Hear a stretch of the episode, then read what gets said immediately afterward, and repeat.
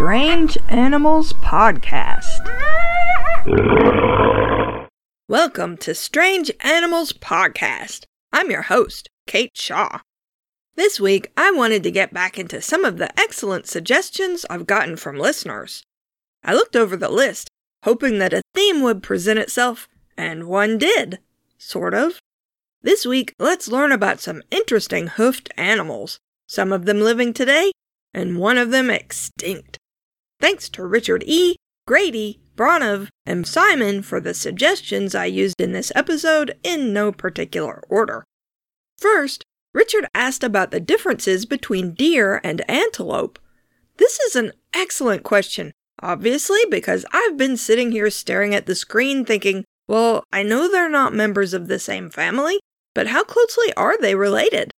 So let's find out. And I'll warn you now, this gets complicated, but in an interesting way. Antelopes are bovids, related to cows, sheep, and goats. Deer are cervids. Both groups are related, but not very closely. They're both members of the order Artiodactyla, the even toed ungulates, because they have hooves with two toes, called cloven hooves. Many antelopes look a lot like deer, but antelopes have horns, not antlers, and the horns are permanent. Deer have antlers which they shed and regrow every year. And antelope horns, like the horns of goat, sheep, and cattle, don't branch, whereas deer antlers almost always do. So far, this is pretty straightforward, but now things get complicated. Antelopes are native to Africa and Eurasia, while deer live throughout the world. But there are deer that aren't deer, and there are some antelopes that aren't antelopes. Uh oh, we'd better figure this out. One thing to remember is that the group of bovids, referred to as antelopes, have all been lumped together in what's sometimes referred to as a wastebasket taxon. Basically, that means that the animals in that taxon didn't really fit anywhere else, so scientists grouped them together for the time being. If a bovid is clearly not a cow, a sheep, or a goat, it's put in the antelope group. There aren't any antelopes living in the Americas today. And if you happen to live in the western part of North America, you probably just sat up and said, Hey, you forgot about the pronghorn. But the pronghorn antelope is not an antelope.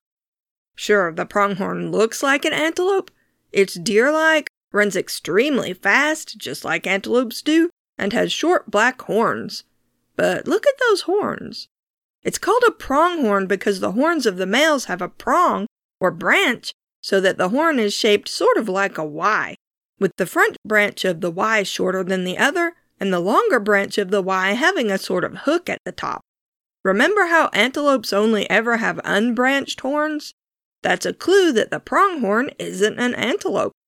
But the pronghorn also isn't a deer. Its horns are horns, not antlers, and it keeps its horns throughout its life instead of shedding them every year. Except that it kind of does shed part of the horn every year, the sheath. The inside of a horn is bone that grows from the skull, but a sheath of keratin grows over it.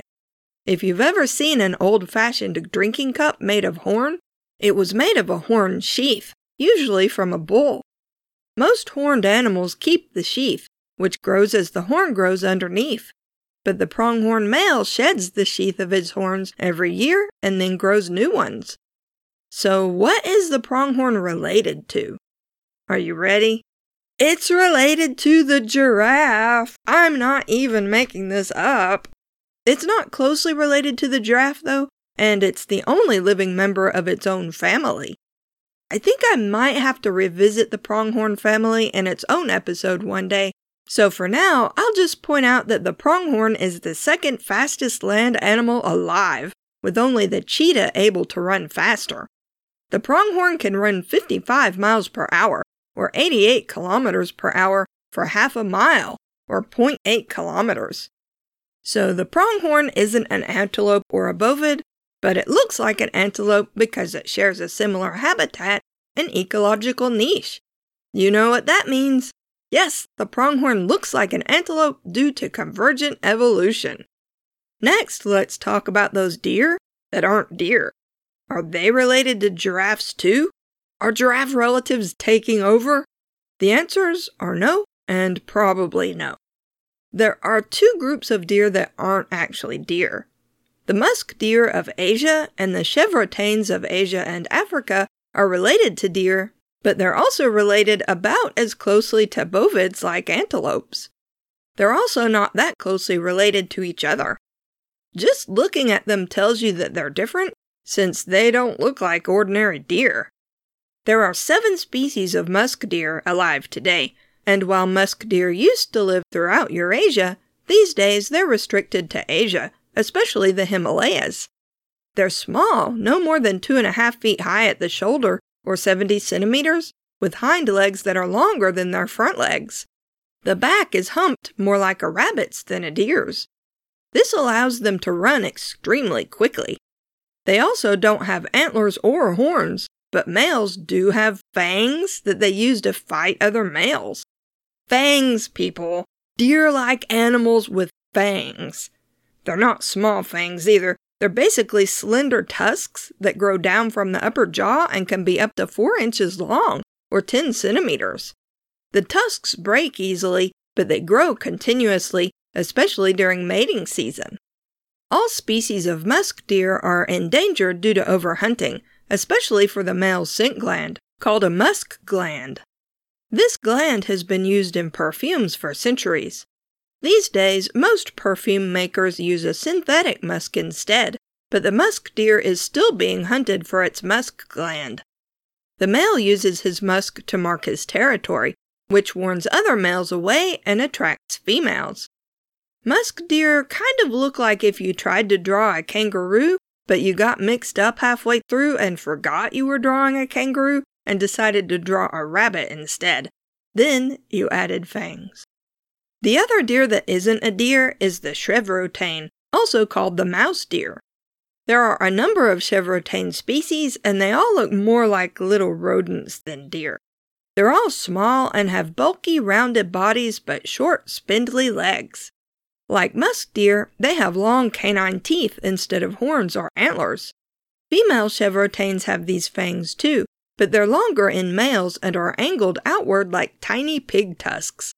Males use the teeth to fight each other. Most chevrotains are brown or reddish brown with white streaks on the throat and sometimes face.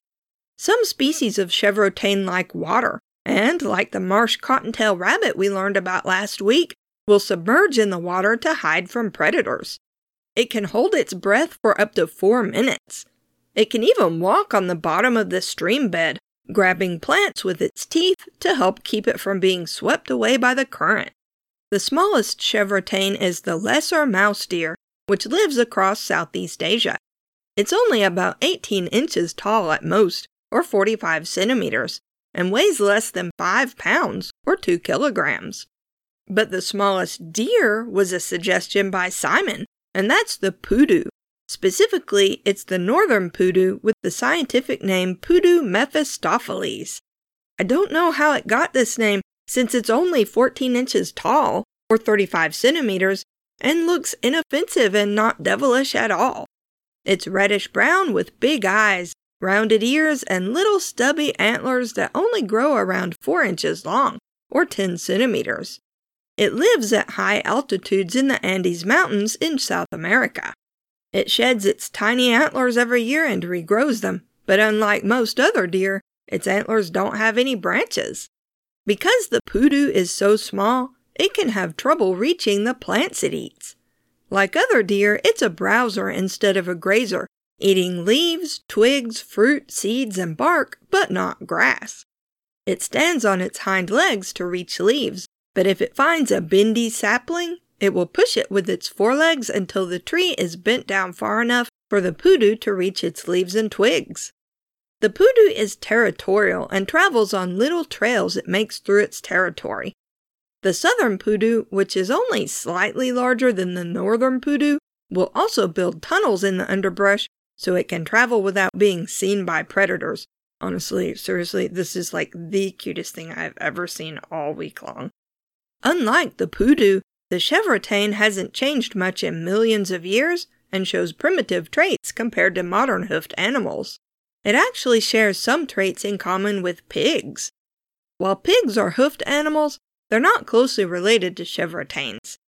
Researchers think the chevrotain retains traits that were once common in early ruminants.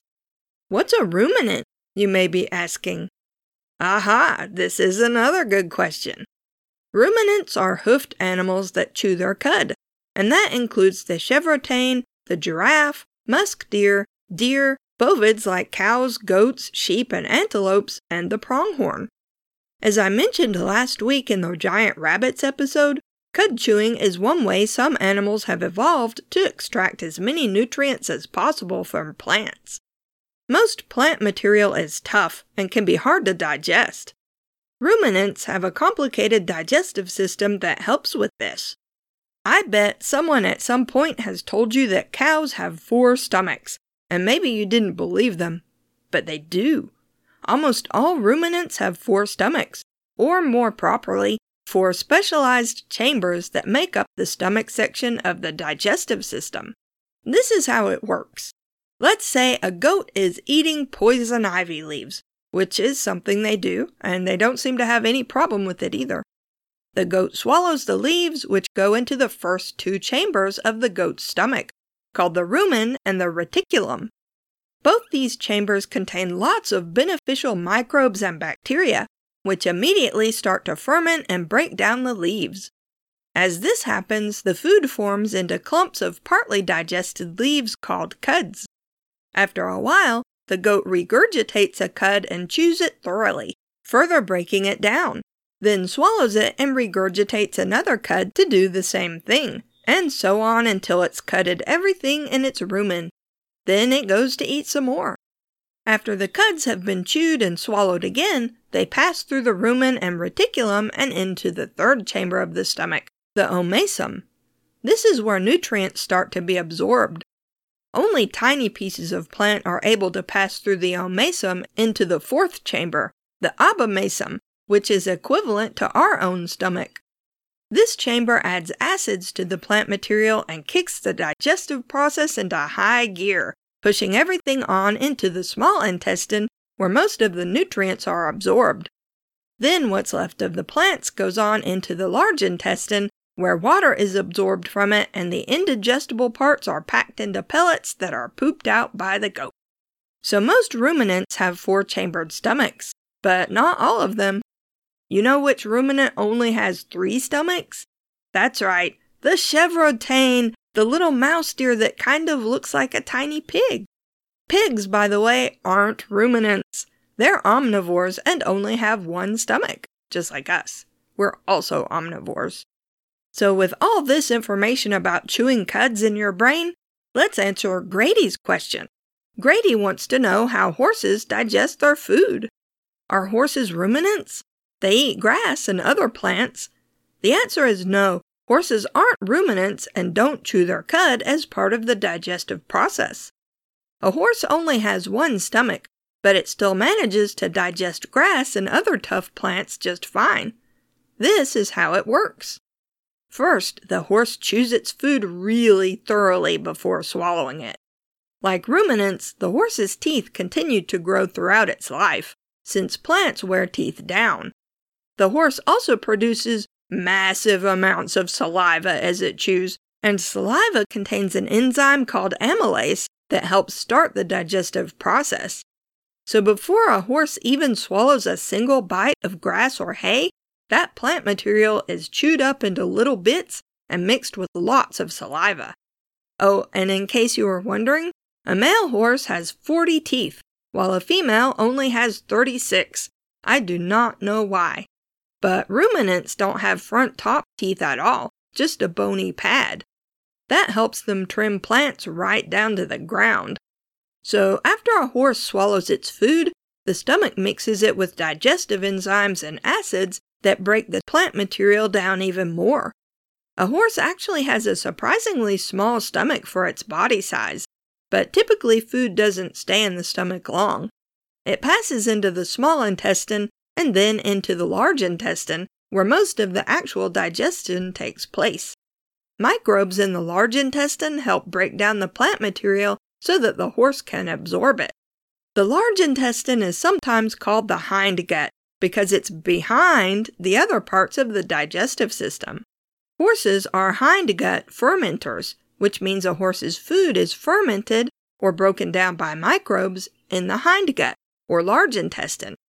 Ruminants are called foregut fermenters because their food is fermented or broken down by microbes in the foregut or the stomach chambers that come before the rest of the digestive system. And if you're curious, rabbits and hares are also considered hindgut fermenters. There are lots more fascinating hoofed animals I want to talk about, but I have to stop somewhere. Don't worry, eventually we'll learn about some actual deer with fangs, as well as antlers, and more about the pronghorn, and lots more.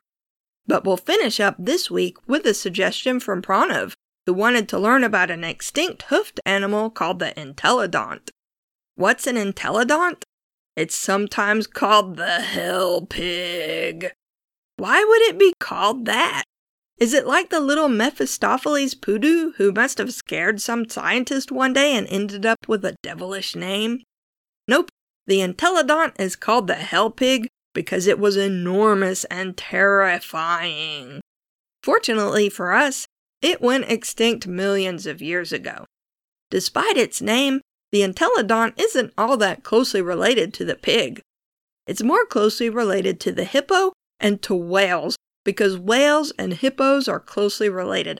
That always blows my mind. But the various species of entelodont were pig like in many ways.